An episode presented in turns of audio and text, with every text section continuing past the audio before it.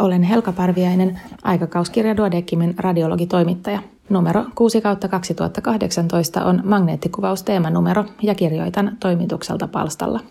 Tulevaisuuden ennustamisesta. Ensimmäisiä asioita, joita magneettikuvauksesta muistan oppineeni, oli, että keuhkoja sillä ei voi kuvata.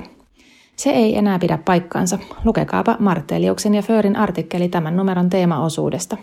Moni muukin asia on muuttunut kymmenessä tai jo viidessäkin vuodessa ja halusimme teemassa keskittyä magneettikuvauksen uusiin innovaatioihin seitsemästä Teslasta ja synteettisistä kontrasteista aina sikiön magneettikuvaukseen ja PET-magneettikuvaukseen. Teeman toinen fokus on magneettikuvauksen arkipäiväistyminen ja laitteiden yleistyminen.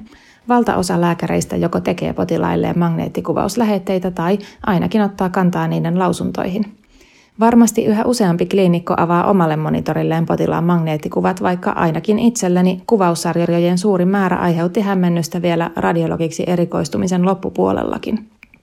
Teemapääkirjoitus magneettikuvauslähetteen merkityksestä valottaa ajattelua kuvauksen suunnittelun taustalla ja artikkelit vierasesineistä, tahdistinkuvauksista ja tehosteaineista osoittautunevat myös hyödyllisiksi lähettäville lääkäreille.